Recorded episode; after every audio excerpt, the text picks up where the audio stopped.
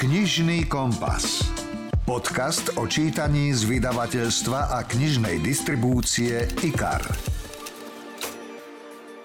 Slovenčina je nočnou morou mnohých žiakov, študentov, ale aj dospelých.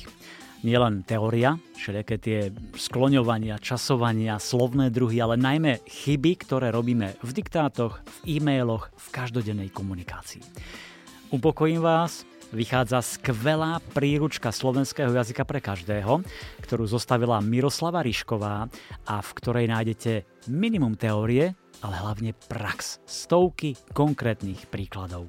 Len jednoduché vysvetlenie, žiadne zložité odborné výrazy. Ja si na tom e, veľmi úvodzovkách potrpím, že nehovoríme odborne, ale hovoríme zrozumiteľne, mm-hmm. aj priamo na tých sociálnych sieťach a v podstate aj priamo v tejto knihe. Aj preto je táto kniha vhodná nielen pre žiakov, učiteľov, rodičov, ale aj pre copywriterov, ak manažujete sociálne siete, prípadne tvoríte stránky a obsah. A to sú tvorcovia videí, ktorí titulkujú videá, koľko hrubiek a koľko nesprávnych výrazov alebo zle umiestnených čiarok. A som videla v tých videách, čiže aj toto môže byť jedna skupina ľudí, pre ktorých môže byť kniha zaujímavá. Už o chvíľu s Miroslavou Ryškovou rozoberieme knihu, ale najmä vám dáme množstvo príkladov najčastejšie chyby, ktoré robíme a dokonca som si pre ňu pripravil kvíz aby sme ju trošku otestovali. No a potom ďalšie čerstvé novinky, napríklad skvelý True Crime, príbeh o súkromnej vyšetrovateľke, ktorú v detstve sexuálne zneužívali a teraz vyšetruje prípady sexuálnych útokov. Mám pre vás fantastickú historickú detektívku, ktorú ja osobne som si zamiloval. Tiež klasiku v novom šate, pikantnú romancu od Rini Kent aj slovenskú historickú romancu. Na záver pridám detské knižky, e, také veselé lamohlavy, aj praktickú príručku Montessori pre každého. Čiže ďalších 11 typov, z ktorých si určite vyberiete. No ale ešte predtým, ako pustím sem do štúdia Mirku Ryškovú, jedna malá prozba. Ak máte radi tento knižný podcast, bude sa vám páčiť táto epizóda, dajte nám hodnotenie v apke, v ktorej nás práve počúvate. Ideálne 5 hviezdičiek, poteší to, ale hlavne bude väčšia šanca, že sa podcast dostane aj k ďalším milovníkom kníh, ktorí nás ešte neobjavili. Ďakujem, no a príjemné počúvanie už želá Milan Buno. Rozhovor zo zákulisia kníh.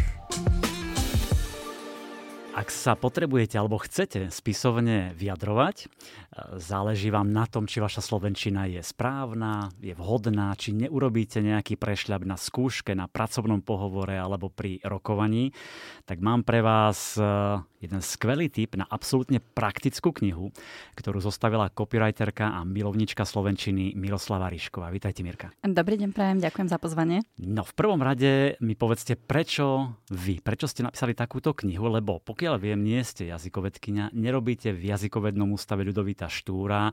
A možno sa niekto pýta, že prečo to ona napísala, či je môžem veriť, dôverovať. Rozumiem vašej otázke. Nie som jazykovedkynia presne tak, ako ste povedali. Ja mám vyštudovanú slovenčinu, slovenský jazyk a literatúru v kombinácii s históriou na Filozofickej fakulte Univerzity Komenského v Bratislave. Mhm. Čiže som v podstate pôvodným povolaním pani učiteľka slovenčiny a dejepisu, ale nikdy som to nerobila. Ja som v podstate ešte počas vysokej školy zakotvila v médiách a tam tá slovenčina je na každodennej báze. Tam proste ten uh, písomný prejav potrebujete mať perfektný každý mhm. deň, aj napriek tomu, že sú tam korektorky, tak ja som si na tom vždy dávala záležať. A moje okolie ma pozná, že ja som stále ako s tou slovenčinou nejako spätá, takže vždy som buď opravovala nejaké čiarky, maily, alebo som pripravovala nejaké slohové práce, alebo som bola taká v úvodzovkách jazyková poradňa na telefóne. Mm. A z toho vyplynulo, že som v podstate založila aj jazykový profil na Instagrame, na sociálnych sieťach, aby som v podstate len tým svojim eh, známym dávala mm. nejaké také základné rady, typy, triky.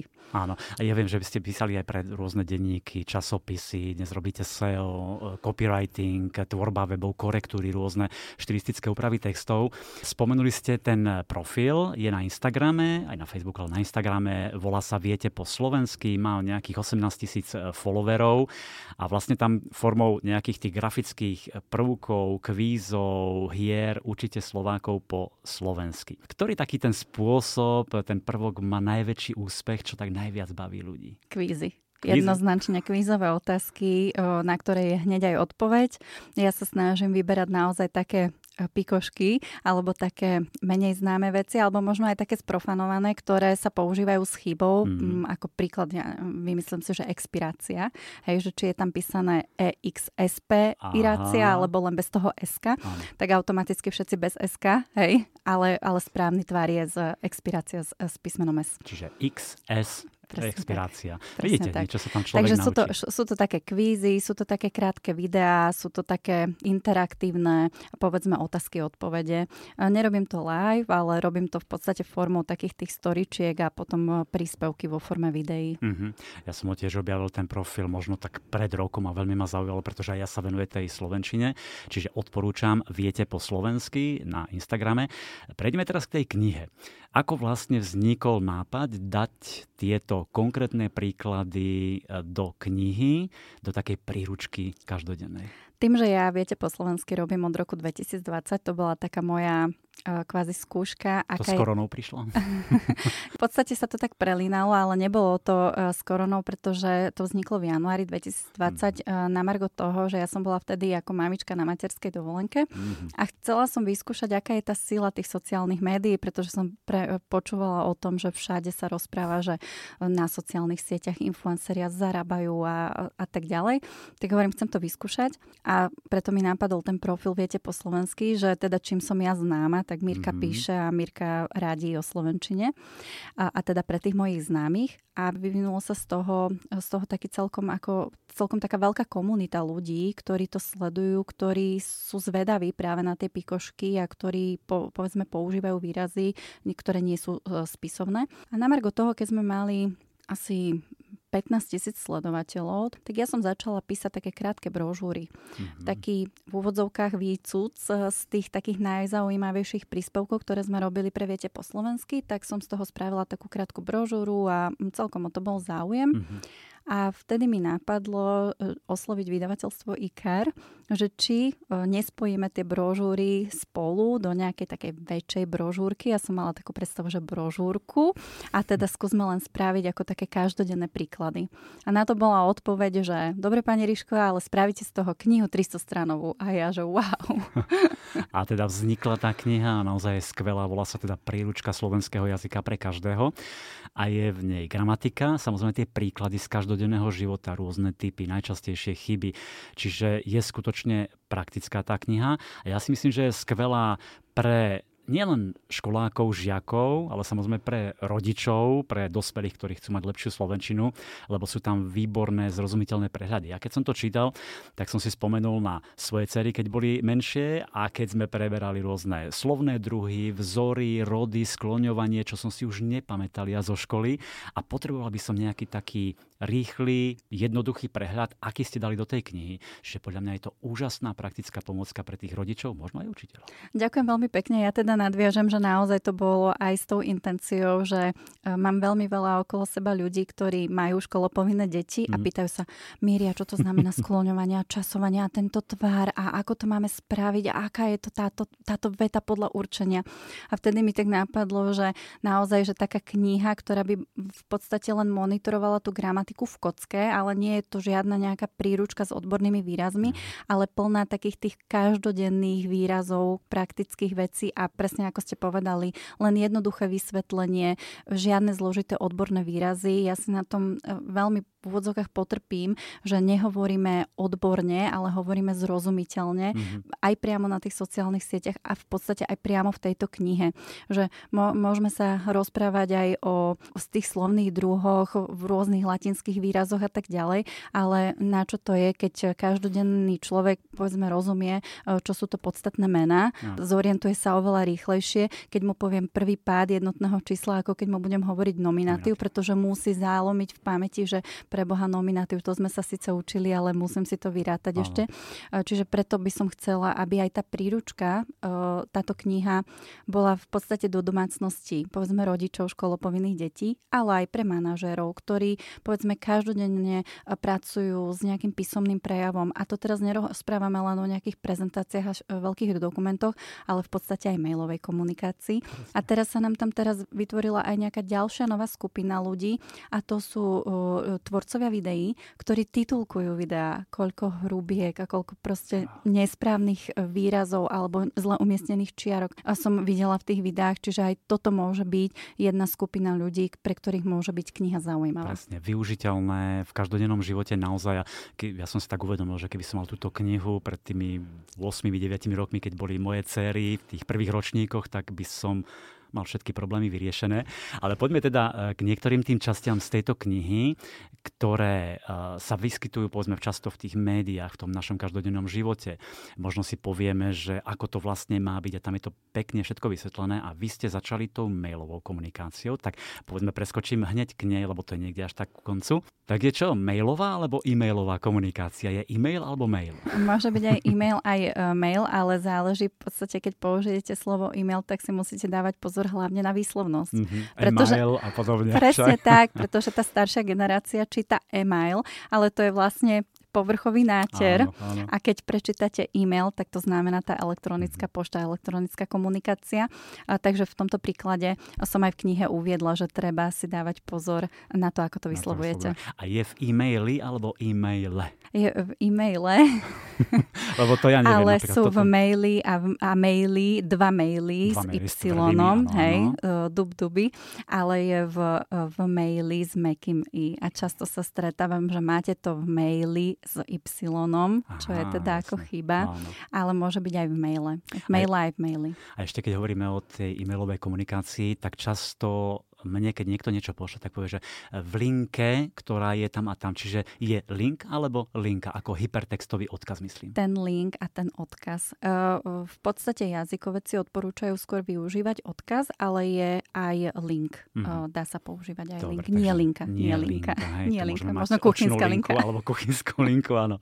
Dobre, poďme na ďalšiu vec, ktorá ma bavila a myslím, že mnohí a takto trošku možno rozdielujú ľudí na dve skupiny. Ako písať v každodennom živote tie ženské priezviská cudzieho pôvodu. Či prechyľovať a pridať ová, alebo nie. A podľa mňa vždy sú v skupine, neviem, desiatich ľudí, že 4 a 5 takí a potom zvyšok taký, že áno alebo nie. Ako to je? Presne s týmto som sa stretla aj e, priamo na sociálnych sieťach. Raz sme mali nejakú anketu a jeden pán nám tak rozhorčene napísal, že a prečo meníte mena ľuďom?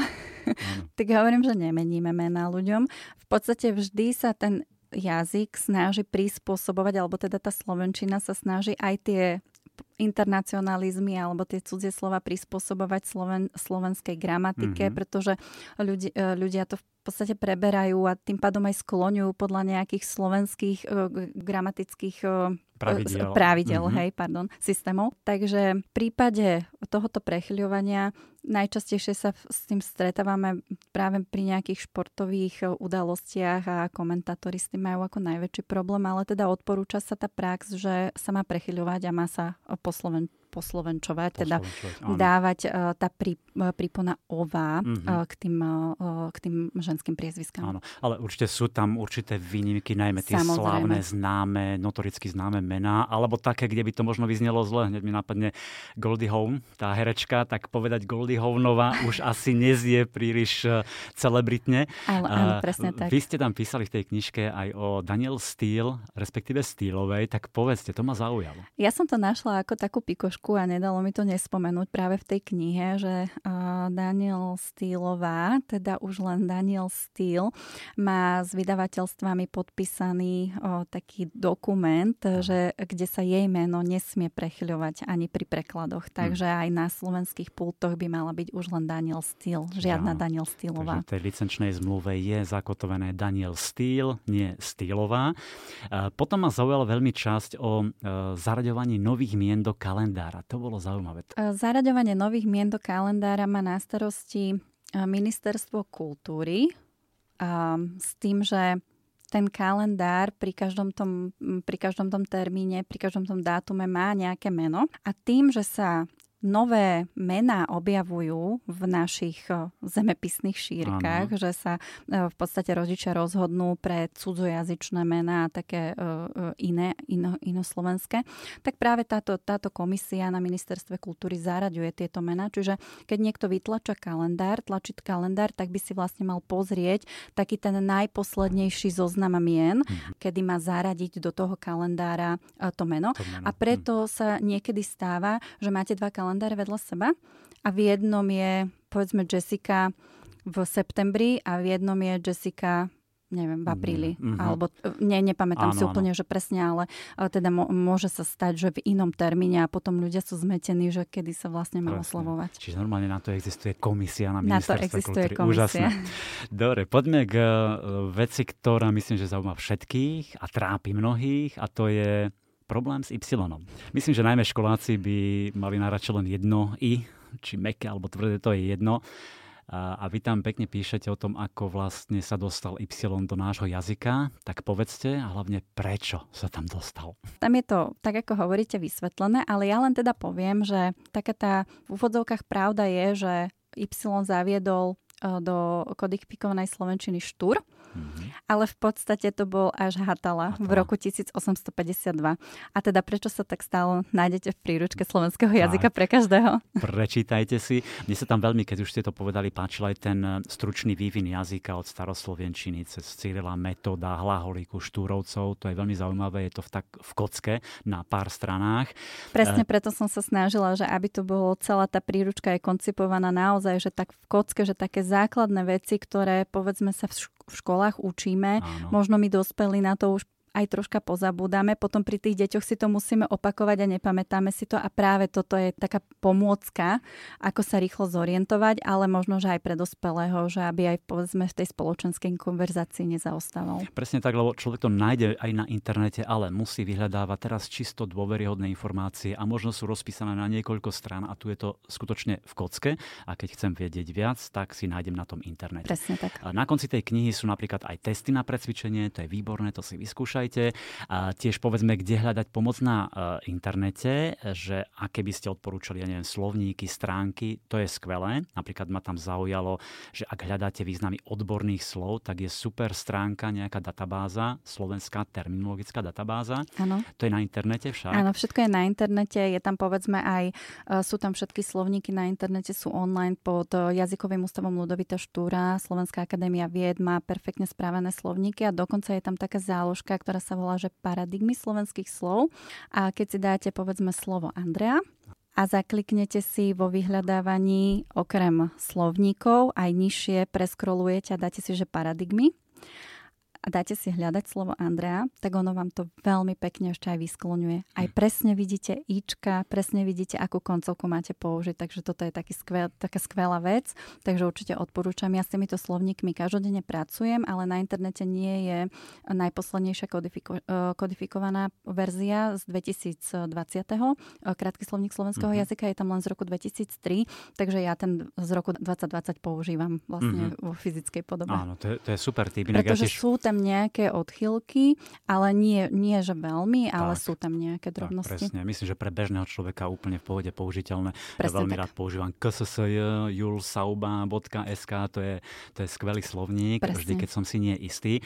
No a tak poďme teda na také najčastejšie chyby, ktoré veľa ich uvádzate v tej knihe a v podstate aj na svojom profile, viete po slovensky, ale vytiahnime nejaké také vaše, nechcem povedať, že obľúbené, ale možno ktoré by ste dali do pozornosti. No, moja úplne, že najčastejšia, keď sa ma niekto pýta, že aké no, sú najčastejšie dajte. chyby, ľudia nevedia vykať. Absolutne. Povedali ste, povedal ste, povedala, povedala ste, ste mm-hmm. zatvorila ste okno, podala by ste mi, podal by ste mi, čiže miešajú jednotné áno, číslo áno. s množným číslom. Nevieme sa stále naučiť vykať a dokonca sa mi to stáva na takých manažerských pozíciách, kde by som to už nečakala. Mm-hmm A ja som si to... všimol, že na začiatku ste použili, keď ste mi povedali, že povedali, ako ste správne povedali, hovorím, výborne, ono to ovláda naozaj. Takže, hej, že to... nie len o tom píšem, ale to aj rozprávam. Takže výkanie je taká Áno. dosť, dosť častá chyba, s ktorou sa stretávam a ktorú, ktorú nevieme sa stále naučiť. Mm-hmm. Napríklad, keď hovoríme o písomnom prejave, keď ja som ten copywriter, tak uh, ja sa teda orientujem aj na ten písomný prejav. Napríklad ľudia nepíšu za oslovením čiarku vážený pán. Čiarka a pokračujem vetu. Napríklad, alebo nepovedia aj, alebo nenapíšu po správnosti by malo byť ahoj Martin, ahoj čiarka Martin, čiarka. Dovolujem si ťa pozvať tak toto ja som napríklad nevedel. Tak ste ma nachytali, lebo ja by som dal iba ahoj Martin Čiarka a pokračujem. Nie, aj za ahoj. ahoj. Áno, to je oslovenie. Hmm. Alebo napríklad, keď píšete, že dobrý deň, pán Buno, ano. dobrý deň, Čiarka, pán Buno, Čiarka. Tam už by som to dal. Nie, vidíte? No, no ale tak ste ma ahoj naučili. a dobrý deň je presne áno, to presne, isté. logicky áno. Takže, mm. takže to, toto je taká, taká vec, ktorá v SMS-kách mi to nevadí, ani na internete mi to nevadí, ale v mailovej komunikácii, už keď je to naozaj nejaký stredný vyšší mhm. manažment, mm-hmm. tak by si na toto mal, mal dávať byť. pozor. Dobre. Potom je tam e, vec, že ja som si, si to do poznámky napísala, že píš ako počuješ, že v podstate e, ľudia e, majú problém pri tej znalostnej asimilácii, teda po slovensky pri spodobovaní. Ja tam uvádzam v knihe príklady ako babka alebo prozba. Ano. Napríklad pri tom slove prozba je to práve pri tomto audiozvuku veľmi počuteľné že my povieme z, z ale prozba. je tam prosiť, zo slove sa mm-hmm. prosiť, prozba. Hej, Ako myslíte, že ľudia s, píšu prosba? Z, po, prozba, z, hej? z, môže sa stať. To Áno, môže sa stať. No vám možno nie, ale veľmi mm-hmm. veľa m, mm, takých pri tomto spodobovaní sa stáva, že, že ľudia to nevedia napísať. Áno, ale vták nepíšu sa, hej? Našťastie, ne, nestretla som sa s tým, ale tak je možno, že hej. v množnom čísle v instrumentáli, teda v, v, v šiestom páde my a my, koncovka my a my s mekým i by mala byť, ale teda nevieme to Áno. úplne si tak nejako. A takisto máme problém s prvým uh, pádom množného čísla, teda s nominatívom. Uh, nevieme dávať mekej, tvrdej. Mm-hmm. Hej? To, to nás často. veľmi trápi tak. a napríklad ešte v tom, v tý, pri tých podstatných menách by sme to ešte aj trafili, ale nevieme to trafiť pri prídavných menách. Aha. Pri prídavných menách pri, povedzme, že s peknými chlapcami, tak peknými nevieme si poradiť mm-hmm. s tým vyskloňovaním a nevieme si poradiť tvrdé, napríklad s, s mhm. tvrdým a s mekým i. Takže aj tomuto sa v príručke slovenského mm-hmm. jazyka pre každého venujem. Áno, inak to ste dobre povedali, si spomínam, že aj moje cery s tým mali a stále chodili za mnou, že majú problém e, veselými chlapcami, teraz kde je tvrdé, kde je meké, dlhé a tak ďalej. Čiže áno, to si spomínam, že v tej knihe je výborne rozpísané. Týchto Máme konkrétnych príkladov príkladov je veľmi veľa a nájdete ich naozaj v knihe. Mne sa najviac to páčilo, že je praktická, že je užitočná, že sú tam tie typy, rady pre nás, odporúčania. No ale keď hovoríme teda o tých chybách, tak um, trošku si teraz vyskúšame aj vás, čo poviete. No ja neviem, mám sa báť. ja mám pre vás taký maličký test, Jejda. že poviem slovo, ktoré mhm. nejako súvisí s jazykom a vy musíte v skratke vysvetliť, čo vlastne znamená a prípadne aj pridať nejaký, nejaký príklad. Čo? No skúste, skúste. Dobre, tak mám ich tu koľko? 1, 3, 4, 5, iba 5. Takže, iba. tak poďme na to. Kolokvializmy. Inak toto slovo, keď ho teraz počujete vy, poslucháči, tak si môžete povedať, že či ho poznáte, či aspoň tušíte, o čo ide, kým Mirka odpovie, čo sú to kolokvializmy a my samozrejme dáme na to aj nejaký príklad. Tak poďme. Litrovka. Dobre. Príklad na kolokvializmus je litrovka, to je vlastne hovorový výraz. Slovenčina má veľmi veľkú tendenciu, ja teda použijem tento príklad, má veľmi veľkú tendenciu skracovať výrazy, čiže by to mala byť litrová voda, Áno, ale litrovka. skracujeme litrovka a tým pádom je to hovorový výraz a je to teda kolokvializmus. Tak, presne mne napadlo zlepšovací návrh, zlepšovák Môže a, byť a podobné tak. veci. Mm-hmm. Dobre, tak zatiaľ máte jeden bod. Ideme na ďalšie slovo palindróm. Vy zatiaľ môžete i ostatní uvažovať, čo je to palindróm. Ak neviete, Mirka povie. Anna. Anna. Palindróm je slovo, ktoré sa číta aj odpredu, aj odzadu rovnako. A ja vám teraz ešte, ja teraz vyskúšam vás. Viete, ako sa povie strach s palindrómov? Strach s palindrómom nie. Aibofóbia. Prečítate Aibofóbia. to aj spredu, aj zozadu rovnako. Aha, aha. A takisto láska k palindromom sa volá Ailifília. A takisto to prečítate aj spredu, aj zo zadu rovnako. Áno, inak sa mi viac páči Nie je bibliofília. Za... Ale... Nie je to zadefinované v slovníkoch, ale našla som to na internete ako tiež takú pikošku. Nie je to spomenuté v knihe konkrétne tieto aha, strachy aha. a lásky, ale teda rozprávam to vám Výborné. exkluzívne. Čiže, čiže palindrom, niečo sme sa naučili, ešte dodám, ja som si hneď tiež uvažoval. Kajak, tá Anna, krk, oko a podobne, to si Niektoré príklady sú aj v knihe. Toho. Dobre, ideme, dva body máte oxymoron. Ja si myslím, že 2 plus, lebo som ešte no, dala navyše. 2 plus. Oxymoron je? E, oxymoron e, môže byť napríklad chudobný boháč, dve slova, ktoré sa vlastne vzájomne vylúčujú tým svojim významom, ale myslím si, že oxymoron už e, ľudia celkom vnímajú cez e, Saifu, cez moderátora. On celkom dosť často používa slovo oxymoron vo mhm. svojom prejave, aj teda rozpráva o tom. Takže si myslím, že ten oxymoron už začína sa tak dostávať medzi ľudí, že, že vedia, čo to znamená. Áno, aj môj kamarát vie, lebo hovorí svojej milej, ty si taká moja krásna príšera. tak to je tiež taký oxymoron. Aj to je pekný oxymoron. Potom tu mám... Ah, polisemantické slova. Čo znamenajú?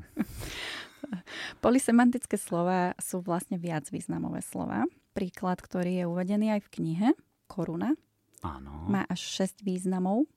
Všetkých šest si môžete prečítať v knihe, tak. ale teda len, len, len poviem, že to môže byť koruna ako platidlo, koruna ako mm, na hlave, kráľovská, kráľovská koruna, koruna čiže... alebo napríklad aj v prenesenom význame sa koruna používa aj ako štát alebo kráľovstvo. Áno, Hej? Že, koruna že stromu štá, tiež koruna stromu a tak ďalej. Čiže, e, čiže tam sú vlastne tie viac významové slova. Čiže polisemantické slova, tak, takže máte 4 e, plus.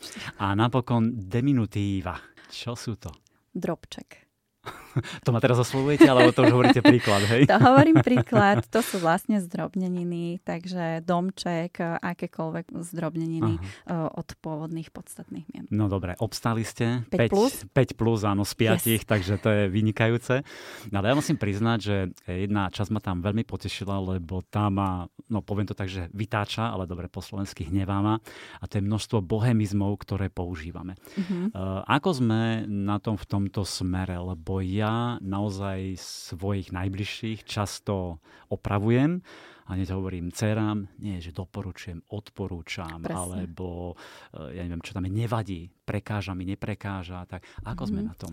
Sme na tom tak, že tak ako hovoríte, že treba uh, ľudí opravovať, ale v podstate ja si myslím, že to vychádza z toho, že sme boli Československo. Vyrastali sme na tom. Slováci Ale... viacej čítajú české knihy, viacej Áno. pozerajú českú televíziu, alebo teda hlavne v tých pohraničných oblastiach. V opačnom garde sa to nedeje. Česi si nezapnú slovenský Slovenské. program mm, mm. a v podstate bola tam povedzme aj nejaká snaha televízií, keď sa spojili pri nejakých veľkých projektoch, že bol moderátor Slovák a Čech, moderátor hej. Mm. Čech, aby v podstate aj tí mladí troli linku nachytali tú Slovenčinu, pretože som presvedčená, že v Prahe 10 rokov, 15 rokov s mladými ľuďmi už budete rozprávať po anglicky. Mm-hmm. To je pravda. Inak ma zaujalo to, čo hovoríte, že áno, boli sme spoločný štát, ale to pre nás, tých starších, ale povedzme aj mladí hovoria alebo používajú veľa bohemizmov, hoci oni nezažili Československo. Um, neviem, či pozerajú českú televíziu, skôr už tie rôzne Netflixy a Disney Plus a tak ďalej, kde je to po anglicky alebo... Ale dabované. malé deti pozerajú české rozprávky. Ano? Malé ja deti. Také, vy máte no, aké veľké? Ja mám teraz momentálne školačky, prvačky. Aha, ja mám prvačky, áno. teraz my pôjdeme do školy. Uh, takže uh, my sme tiež uh, pozerali rozprávky po česky, pretože veľmi málo je nadabovaných po slovensky, takže po česky. Takže mm-hmm. moja dcera nepovie babike, babika, ale panenka. Pan, panenko, poď. Dobrý den. No, tak... Eh, Alebo možno toho futbalistu ešte spomínam. tak ja Takže tak, ale uh-huh. napríklad ja len eh, v rámci tých čechizmov, je tam tých príkladov, myslím si, že v knihe dosť uh-huh. uvedených z takých každodenných, napríklad keď vypukla pandémia, bojovali sme s tým, či je to rúško alebo tá rúška. Podľa mňa to bolo úplne evidentné, že je to to rúško a nerozumiem tomu, prečo ľudia ako Lebo ja rozmýšľali nad tým, že či ja tá rúška. pomáha, že je tá rúška, čiže tá to rúška. bude nie rúška, ale rúško. Presne tak, ako vy hovoríte, to je inak ako taká dobrá pomôcka, že skúsiť si to povedať po česky. Mm-hmm. A potom opačné, tak to bude a potom, správne. Ja, ja napríklad používam v prípade po česky, vždy si poviem vzhľadom k tomu a vzhľadom na to. Aha, jasné. Lebo tam je, tam je dosť veľmi často sa ako my mýlime, že kedy je tam k a kedy je tam mm-hmm. na. Špáratko, namiesto špáradlo, špáradlo, lebo dlo je po slovensky a respektíve tá dlo je pri, prípona slovenská. To isté pri ležadlo, lehátko. Presne tak. Ano. A sranda po, po česky,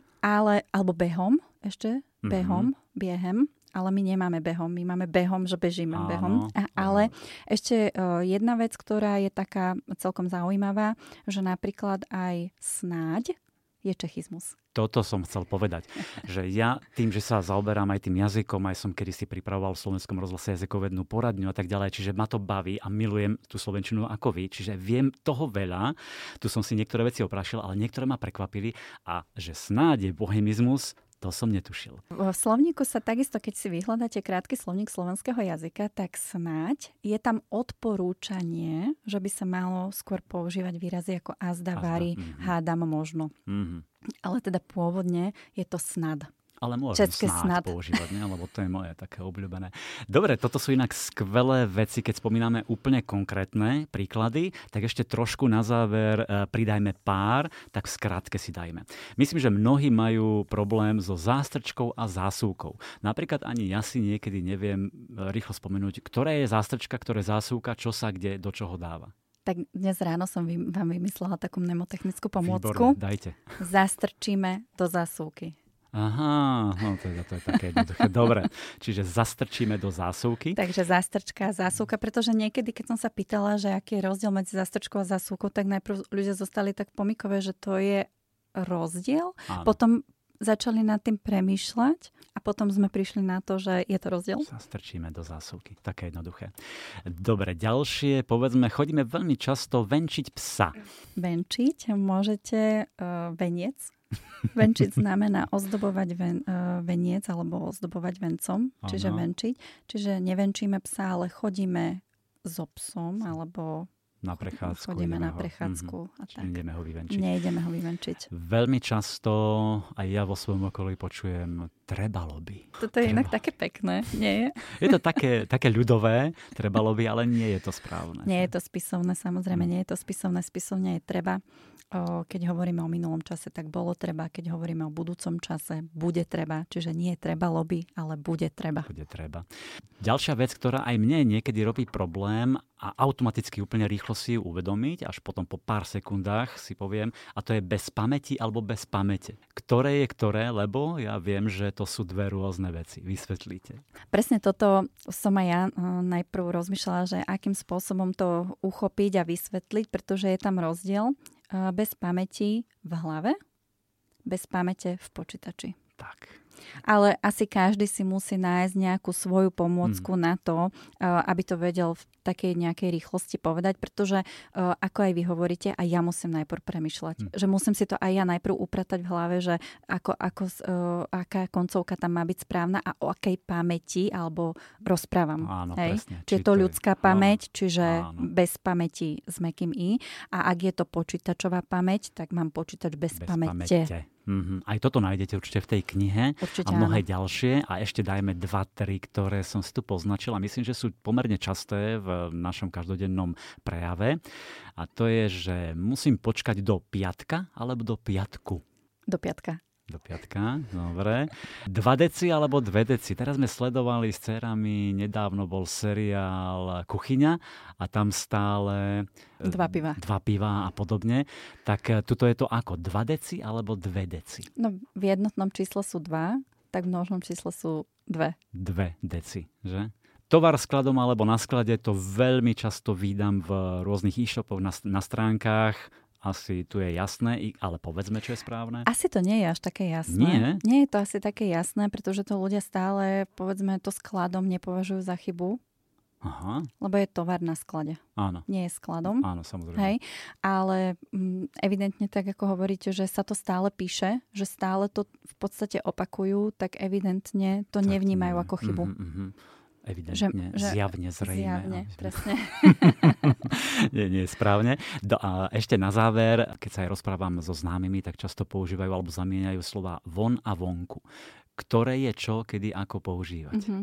Toto je tiež vysvetlené v tej knihe. Je tomu venovaný taký, taký krátky uh, odsek, čiže idem kam, idem von a som kde, som vonku. Hmm, čiže nie idem vonku. Neidem Ako vonku. Neidem vonku. idem von, idem von a som vonku. A som vonku. No, vidíte, tak aspoň zo pár príkladov, ktorých je v tejto knihe naozaj veľmi, veľmi veľa. Takže ak hľadáte prehľadný, zrozumiteľný výlet do sveta slovenčiny, gramatiky, pravopisu s množstvom konkrétnych príkladov, tak nová príručka slovenského jazyka pre každého je myslím, že pre vás ako stvorená a jej autorkou je Miroslava Ríšková. Ďakujem veľmi pekne. Ďakujem veľmi pekne za pozvanie. IKAR. Čítanie pre celú rodinu.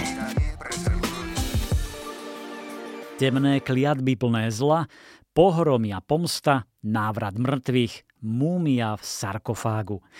Aj to je historická detektívka nemeckého autora Olivera Pöča Hrobár a divčina, čo je druhá kniha série Hrobárov Almanach. Ale pokojne môžete knihy čítať samostatne a začať touto novinkou. A ja musím priznať, že som si ich absolútne obľúbil a vychutnal obidva príbehy, e, tak som jednoducho musel osloviť samotného autora. Hello, my name is Oliver Perch. I'm the writer of the Gravedigger series and I'm so proud to announce... Ahoj, volám sa Oliver Perch, som autor série Hrobárov Almanach a som veľmi hrdý na to, že vám môžem oznámiť, že druhá časť série Hrobárov Almanach, Hrobár dievčina, vychádza v septembri na Slovensku. Je to vražedný, mysteriózny príbeh z konca 19. storočia a dočítate sa v ňom veľa o cintorínoch, vraždách, telách na cintorínoch a hrobárovi, ale aj o inšpektorovi, ktorí si navzájom pomáhajú vyriešiť záhadu. V tejto časti sa dozviete veľa o múmiách a mumifikácii. V múzeu vo Viedni sa nachádza múmia, ale nie je to stará múmia, ale profesor, ktorý zomrel len pred niekoľkými týždňami. Ako sa dostal do sarkofágu? Čo sa stalo? Hm, zistite to vo vražednom mysterióznom príbehu zo série Hrobárov Almanach. No a v novembri budem na veľtrhu v Bratislave spolu s Mumiou. Dúfam, že sa tam uvidíme. And in November I will be at the book fair with the mummy in Bratislava. Hope to see you there. Presne tak. Oliver Pöč príde na novembrový knižný veľtrh Bibliotéka do Bratislavy, takže sa s ním budete môcť aj porozprávať a dať si podpísať knihy. Ale späť ešte k tej novinke Hrobára devčina, v ktorej sa dostaneme do Viedne v roku 1893. Chvíľami počujete konské vozy, balčík, cítite cigaretový dym v kaviarniach, no a do toho kuriózny prípad v múzeu, mŕtvola slávneho profesora a staroveká kliatba výborne poprepájané linky, skvelé vykreslené historické pozadie. Peč v tomto naozaj majster, opäť vytvoril mix faktov a fikcie, zasadil to celé do historickej reality a vy máte chuť veriť mu. Je to zábavné, znova sa stretávame s inšpektorom Leom, jeho priateľkou Júliou a samozrejme hrobárom Augustínom Rotmajerom. Spoločne čelia záhadným vraždám, ktoré na pohľad nedávajú zmysel a nejako spolu nesúvisia, no postupne odkrývajú indície, stopy a blížia sa k vyriešeniu. Autor má výbornú fantáziu a predstavivosť, jeho opisy sú vierohodné, prieskum precízny, ale najmä Oliver Pöč je perfektný rozprávač, ktorý si vás získa. Pre mňa škoda, že som ho objavil oveľa neskôr, ako som mohol, a tak vám aspoň ponúkam krátky úryvok, ktorý načítal Boris Farkaš. Leo a Len Kirchner pristúpili k drevenému pomaľovanému sarkofágu a nakúkli dnu. Leo podvedome cúvol. Ležala tam múmia ovinutá bandážami, iba že na rozdiel od tej hore na prízemí boli bandáže oveľa belšie a novšie. V oblasti hrudníka ich niekto rozrezal, aby odkryl tvár a hrdlo. Hlava pôsobila čerstvo, istým spôsobom živšie než typická egyptská múmia. Pripomínala skôr vyschnutú voskovú bábiku. Šlo o staršieho muža okolo 60 s bledými vpadnutými lícami a černavými perami. Ústa vyzerali ako pri úškrne, riedke vlasy rozdeľoval pútec, ako by sa telo chystalo každú chvíľu vstať a asistovať profesorovi Hoffmanovi. Najviac však Lea iritovali silne škúliace oči hýriace farbami. V pološere mu chvíľu trvalo, kým pochopil, že sú to dva smaragdy osadené v zlate. Zrenica, dúhovka, očné viečko, myhalnica a obočie, všetko bolo dokonale namaľované ako bábka. Kamene kto si pevne vtisol do očníc. To je profesor Alfons Strössner? spýtal sa Leinkirchner. Hoffman prikývol. Starý dobrý Alfons. Vyzerá, ako keby sme ho iba zobudili. Nemyslíte si? Počúvate podcast Knižný kompas. Burlivé výšiny sú klasika, ktorá obstála v skúške času. Príbeh Heathcliffa a Ketty dodnes inšpiruje mnohých umelcov, či už spisovateľov, hudobníkov alebo scenáristov. Možno si spomínate na spevačku Kate Bushovú, ktorá v roku 1978 zložila pieseň Watering Heights, Burlivé výšiny. Ten román vlastne založila na tejto knihe. Doteraz je to jej najväčší hit, a skladba sa umiestnila na 32. mieste v rebríčku 100 najlepších singlov všetkých čias. No, možno ju poznáte.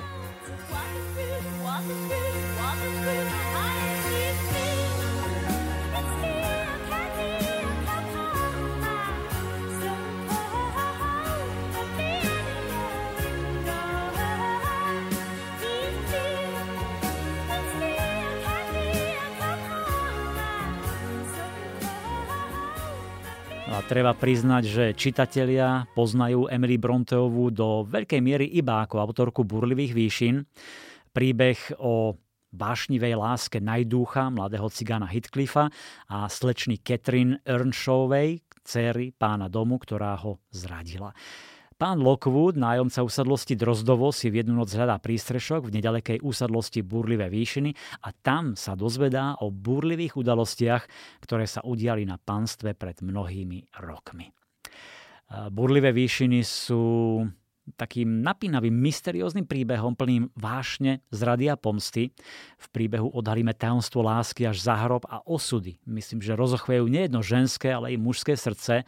Bronteová výborne vykreslila vtedajšiu anglickú spoločnosť i myslenie, chladné zmýšľanie, túžbu po pomste, materiálno, neúprimnosť i zradu. Napríklad literárna kritička a spisovateľka Virginia Woolfová napísala, že Búrlivé výšiny sú na pochopenie náročnejšie než román Jana Ejrová od jej staršej sestry, pretože Emily bola lepšia poetka než Charlotte. No, Burlivé výšiny sú v posledných rokoch čoraz obľúbenejšie, dostali sa aj do rebríčkov najlepších kníh na svete, tak nečudo, že vychádzajú v novom preklade aj u nás, tvrdí šéf-redaktorka Barbara Kráľová. K obľúbenej edícii romantickej klasiky, v ktorej zatiaľ vyšli malé ženy Louise May Alcottovej či Pícha predsudok a rozuma cit Jane Austenovej, v týchto dňoch pribudne ďalší fascinujúci príbeh, a to búrlivé výšiny Charlotte Bronteovej v novom preklade Barbory Vinceovej. Okrem toho, že ide o nesmrteľné dielo plné divokých citov, ktoré by malo dostatočne potešiť literárne duše, v knihe je aj pomerne podrobný doslov, rovnako z pera Barbory Vinceovej. Dozviete sa z neho veľa zaujímavostí zo života tejto nevšednej autorky. A nádherne rozfúkaná obálka sa bude hodiť do série všetkým priaznivcom tejto výnimočnej edície. Z vydavateľstva IKAR tu máme ešte dva skvelé typy. Rina Kent je autorkou mnohých medzinárodných bestsellerov, v ktorých sa z najväčších nepriateľov stávajú milenci. Píše také temné, pikantné, napínavé romance. V máji tohto roku vyšla prvá kniha Vláda kráľa. Teraz pribudlo pokračovanie, druhá kniha s názvom Vzostup kráľovnej. Neohrozený, mocný alfasamec Jonathan King si v prvej knihe podmanil mnohé čitateľky, vie o svojej sile, o svojej prevahe, ovláda všetko a podvoliť sa mu musí aj Aurora. Tá vstúpila do jeho sveta, naivne si myslela, že mu dokáže zmiznúť, vymaniť sa z jeho moci, ale Jonathan King je ochotný preliať krv, aby ju získal. Zostup kráľovnej je opäť taký temný, napínavý thriller sexy, vášnivý, plný emócií a šokujúcich zvratov. Na jednej strane hrdinka, ktorú môžete obdivovať, na strane druhej antihrdina, pri ktorom mnohé omdlievajú. A ako napísala jedna čitateľka na zahraničnom blogu, Jonathan sa mi vkradol do predstav aj do snov a doslova mi pri ňom vybuchli vaječníky. No a keď už je reč o výbuchoch, tak na počiatku vesmíru bol Big Bang, veľký tresk a ja mám pre vás tým na úžasnú knihu o vesmíre. Volá sa Vesmír biografia a jej autorom je profesor Paul Murdin, člen Inštitútu astronómie Cambridgeskej univerzity, ktorý 10 ročia skúma supernovy, čierne diery a neutronové hviezdy a je spoluobjaviteľom prvej hviezdnej čiernej diery Cygnus X1. Jeho kniha Vesmír biografia vás vezme na originálnu vyše 300 stranovú cestu životom vesmíru od prvých milisekúnd veľkého tresku až po súčasnosť. Nájdete v nej posledné objavy v astronómii a najdôležitejšie postavy a udalosti spojené s existenciou vesmíru. Murdin mapuje, ako sa vyvíjalo naše chápanie a poznanie kozmu a ukazuje, ako veľkí myslitelia vyvodili hlboké pravdy aj z najjednoduchších pozorovaní. V závere knihy ponúka letný pohľad na budúcu starobu vesmíru a na to, čo to bude znamenať pre nás. Joli. Knihy pre mladých. Ešte sa tešte na vynikajúci true crime príbeh, historickú romancu, detské knižky, ale teraz sa zastavíme na minútku pri mladých, lebo vyšla nová Mona Kasten. Možno ste čítali jej sériu Začať znova, veriť znova, cítiť znova, dúfať znova a snívať znova. Teraz je tu nový príbeh Osamelé srdce o Rosie, ktorá má internetové rádio a presvedčila svoju obľúbenú skupinu Scarlet Luck, aby jej dali rozhovor. K ich piesňam má špeciálny vzťah, pomohli jej v ťažkých obdobiach a očarili ju najmä bubeník Adam, o ktorom vie, že neznesie dotyk, žiadny dotyk od nikoho. No, skupina príde teda do štúdia ale nakrúcanie dopadne hrozne vďaka nedorozumeniu. Skupina je naštvaná, rozhovor sa skončí predčasne a Rosie na internete vyhejtujú.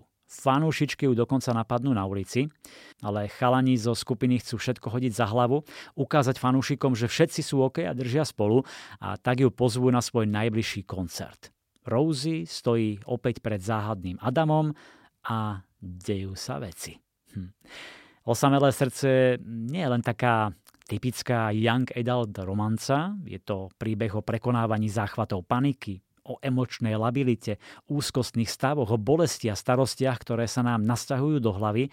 Mona Kasten sa cez slova dokáže dotknúť vášho nielen čitateľského srdca, vie e, zabrnkať na vašu citlivú strunu a dokáže vás nenápadne doviesť k premýšľaniu o veciach a ľuďoch, o ktorých by ste možno ani neuvažovali. Mona Kasten a osamelé srdce. Slovenský spisovateľ. Kristýna Brestenská písala historické romance najmä z obdobia stredovekého Anglicka a z čarovného prostredia legendami opradeného škótskeho ostrova Skye. Získala si obrovské množstvo čitateliek, ktoré sa však začali pýtať, kedy napíše niečo z nášho prostredia, zo stredovekého Slovenska. No a Kristýna sa napokon nechala nahovoriť. Slovensko je krajina plná hradov, zámkov, kúry a kaštielov a ja som ich nadšeným obdivovateľom a návštevníkom a preto oživiť históriu jedného či dokonca viacerých z nich bol pre mňa nielen veľkou výzvou, ale najmä obrovskou zodpovednosťou. Veľmi ma bavilo to, že som sa prvýkrát vôbec mohla vydať po stopách vlastného príbehu. Väčšia časť dia sa odohráva na hrade Kimeš, kde som bola niekoľkokrát a za každým som si na tom mieste slúbila, že ak raz konečne napíšem príbeh z našich uhorských dejín, celkom určite si ako dejsko vyberiem práve Gímeš. Kvôli tejto knihe som však navštívila aj miesta, kde som predtým nebola, napríklad obec Zlatno, Prešla som sa po potôčiku, kde sa pred viac ako 600 rokmi lyžovalo zlato a nakoniec som vystúpila až k pozostatkom Čierneho hradu, ktorý taktiež zohral istú úlohu v mojom príbehu a ktorý leží v pohrí Tribeč. A musím sa priznať, že po ceste na Čierny hrad sme nestretli živú dušu a celé to miesto na mňa dýchalo takou čudnou, trošku záhadnou, trošku strašidelnou zimomrievkou atmosférou a ak by tam so mnou nebol manžel, zrejme by som vzala nohy na plecia a zdúbkala kade ľahšie. A práve takú tú pochmúrnosť a záhadnosť celého toho prostredia som sa potom snažila istým spôsobom opísať aj vo svojej knihe. Možno ste už zvedaví, o čom je teda jej nový príbeh Ostatné sa udeje v srdci. Je o odvážnej mladej vdove Anne, ktorá po smrti manžela Benedikta bojuje o holú existenciu. V hodine 12. je podá pomocnú ruku Benediktova sestra Klára Forgáčová a pozve ju na svoj hrad Gímeš. Anna sa postupne stáva závislou od dobrej vôle nečestného Petra Forgáča, ktorý prostredníctvom kapitána hradnej stráže vyvolá v nej ten najhorší strach. Je evidentné, že odmeraný a povýšenecký kapitán Jakub v sebe dusí najväčšiu krivdu svojho života, ale Anna postupne zistuje, že Jakub má dve tváre a masku, ktorú nosí pred svetom, si sníma len pred jej dcérou. V jednej chvíli sa vinou strašnej búrky ocitnú pod jednou strechou a hm, možno sa všeličo zmení. Ale nebudem prezrádzať, ako to pokračovalo, či sa Anna s Jakubom zblížili, alebo došlo k iným nečakaným udalostiam.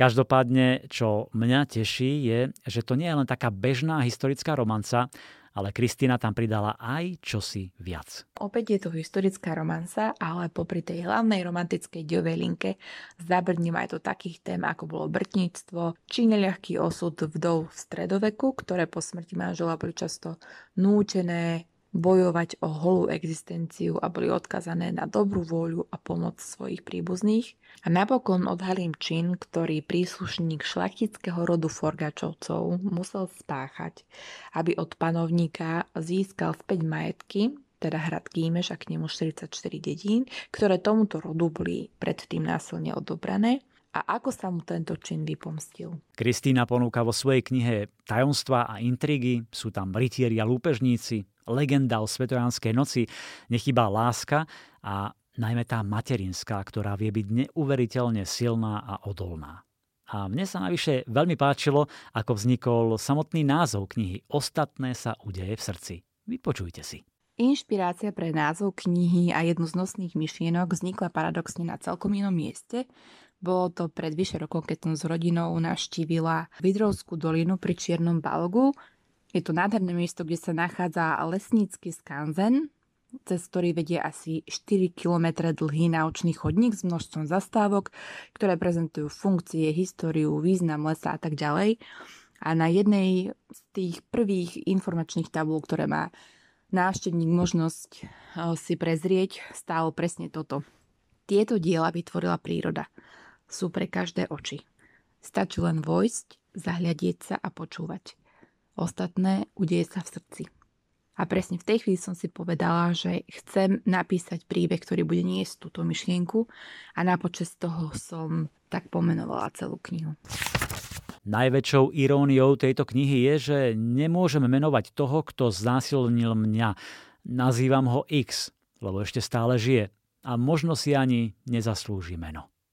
Presne toto píše Erika Krause, ktorú ten muž X znásilňoval celé roky, až kým z toho v šiestich alebo siedmich rokoch nevyrástla. A neskôr ako súkromná detektívka sa dostala k prípadom sexuálnych útokov. Informovali o tom v mnohých médiách vrátane Good Morning America, Larry King Live, CBS, New York Times, Washington Post či USA Today. No a Erika to všetko opísala v knihe Prezraď mi všetko, ktorá je spojením true crime príbehu a osobných memoárov. Hi, I'm Erica Kraus, author of Tell Me Everything, the story of a private investigation. Ahoj, som Erika Kraus, autorka knihy Prezraď mi všetko, príbehu o súkromnom vyšetrovaní. Prezraď mi všetko je skutočný príbeh o mojej skúsenosti súkromnej vyšetrovateľky Nováčika, ktorá dostala obrovský a historicky dôležitý prípad sexuálneho obťažovania v USA. S prípadom boli tri problémy. Prvý, bolo to veľmi osobné pre mňa aj pre moju minulosť. Druhý, všetko sa kazilo. Naozaj všetko. Tretí, opakujem, že som bola nováčik a nemala som poňatia o tom, čo robím. Kniha je z časti skutočné krímy a z časti sú to literárne pamäti s prvkami právnického thrilleru.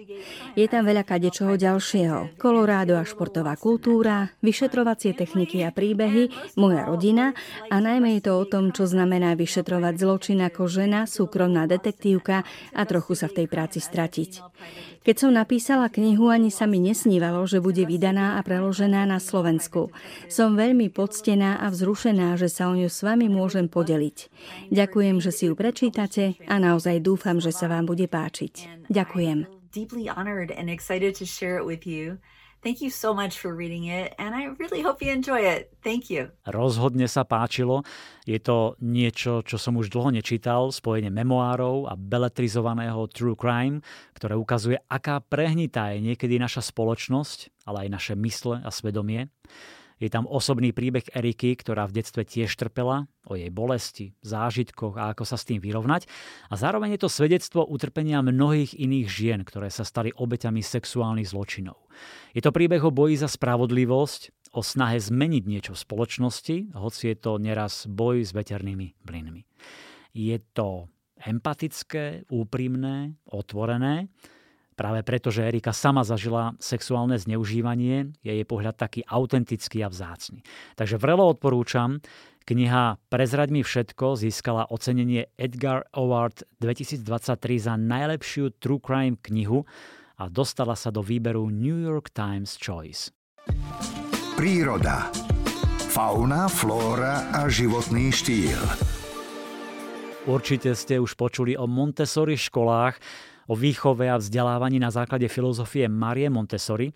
Zjednodušene ide o spôsob výchovy a vzdelávania detí v láske, vzájomnom rešpekte a rovnocenosti. Je to iný pohľad na vzťahy, iný spôsob myslenia a konania v mierumilovnom, podnecujúcom prostredí. No ale všetky tieto rady, typy a metódy, ktoré pomáhajú deťom v škole, možno aplikovať v každodennom živote, doma, na pracovisku či v kontakte s blízkymi, priateľmi alebo známymi. A presne o tom je kniha Montessori pre každého, ktorá učí aj nás, dospelých, ako byť sebavedomými, úspešnými, ako sa vedieť upokojiť, vyťažiť z príležitostí, ako správne konať. Ako byť šťastný, spokojný a žiť život, ktorý nás naplňa. Autorky ponúkajú v knihe mnoho praktických typov, napríklad na minimalizovanie konfliktov, ako sa naučiť plnej pozornosti, ako povzbudzovať a chváliť. V knihe nájdete každodenné stratégie na rodinné stretnutia, riešenie hádok, presmerovanie zlého správania.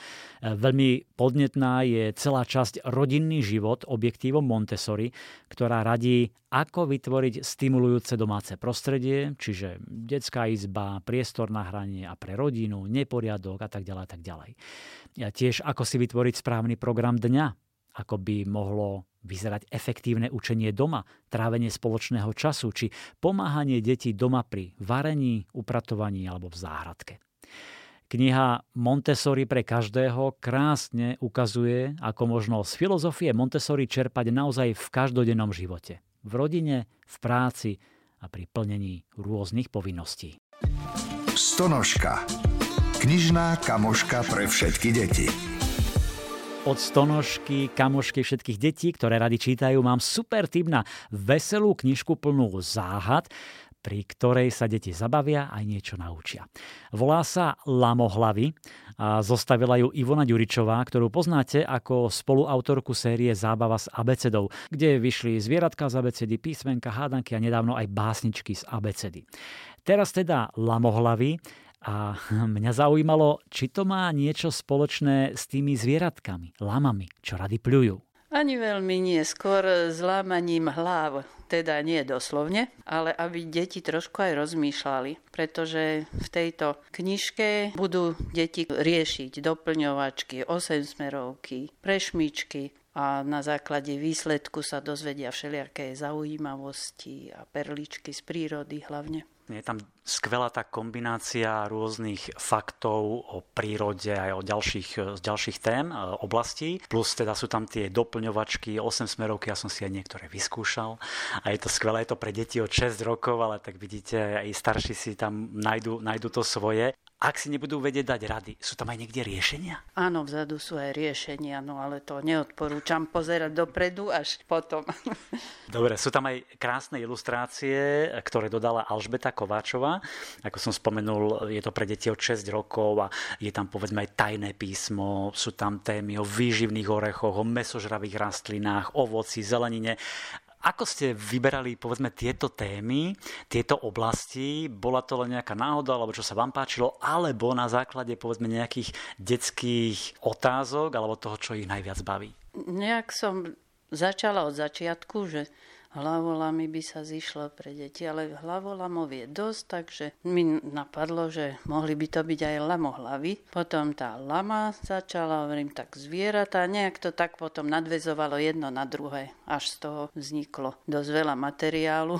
Robila som to počas tzv. lockdownu, tak mala som veľa času doma a dokonca som si to aj kreslila, ručne som to robila, každú stranu zvlášť. Boli aj obchody vtedy zavreté, tak si pamätám, že som si musela objednať aj fixky. Čiže všetky tie 8 smerovky doplňovačky ste vy vymysleli, hej? No sú na to programy, na tie 8 smerovky, ale doplňovačky a prešmičky a také, tak som sa snažila aj sama. Áno, je to naozaj veľmi hravé a decka sa pritom veľa dozvedia o, o tej prírode. Na konci sú povedzme aj kvízy o zvieracích rekordoch, o slovenských prírodných rekordoch a ešte dokonca aj vtipy však? Áno, áno, aj vtipy sú tam 8 smerovkách. Zbieram, nie že zbieram, ale tak páčia sa mi niektoré vtipy, aby to bolo aj trošku veselšie na záver, tak ale koniec vtipu je tiež v 8 smerovke, musí asi to vylúštiť. Takže skvelá vec pre decka od tých 6 e, rokov, ktoré sa niečo chcú dozvedieť, chcú sa zabaviť a možno aj s rodičmi strávia príjemné chvíle. Ešte zostaňme pri takýchto hravejších detských knihách. Vyšlo Leporelo Hravouka, encyklopédia zázrakov prírody pre deti od 5 rokov. Je to taký veľký formát, 60 strán, na ktorých deti môžu skúmať fascinujúci svet prírody. Pozrú sa napríklad do útulnej nory, kde žije hnedá myška, ktorá rada pije čaj a chrúme citrónové sušienky. Ale najradšej zo všetkého má rôzne vedecké encyklopédie a Nejako jej chýba pekná obrázková kniha o prírode a tak sa rozhodne vyraziť do lesa, aby si ju sama napísala. Bude kresliť, zapisovať si a vytvorí si tak vlastnú encyklopédiu. A tak s ňou deti vyrážajú spoznávať okolitý svet, dozvedajú sa, ako v lese tlejú opadané listy, ako vyzerá noha žaby, skúma stromy podľa letokruhov, lisuje rastliny, rozdeľuje plody na ovoci a zeleninu, e, myška sa pozrie aj k rybníku, zistí, ako sa dýcha pod vodou a ako sa živočichy pohybujú vo vode.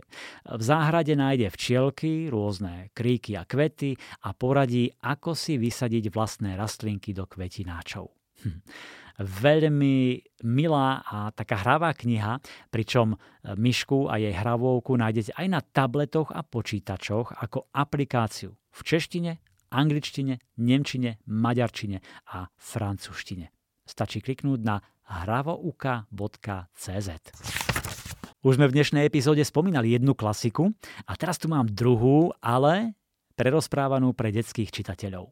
Úžasná Jane, pícha a predsudok. Tak sa volá. A je to prerozprávanie slávneho románu Jane Austenovej s veselými ilustráciami. Je to príbeh o Elizabete, druhej najstaršej z piatich sestier.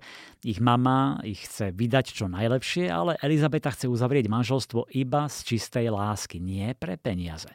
Na plese sa zoznámi s pánom Darcym, ktorý je na pohľad pyšný a nadutý, ale časom sa ukáže, že prvý dojem môže občas klamať. Veľmi sa mi páči tento krok, prerozprávať slávnu klasiku pre mladých čitateľov ich jazykom, takým dnešným, modernejším a v spojení s vtipnými ilustráciami. Kniha je pre deti od 8 rokov. Milí priatelia, ďakujem za pozornosť. Všetky tipy nájdete aj v popise k epizóde, tak ak sa chcete k niektorému vrátiť alebo si zistiť viac, rozkliknite si popis. No a pokojne nechajte aj hodnotenie alebo nejakú poznámku, komentár. Zatiaľ všetko dobré želá Milan Buno. Knižný kompas. Podcast o čítaní z vydavateľstva a knižnej distribúcie IKAR.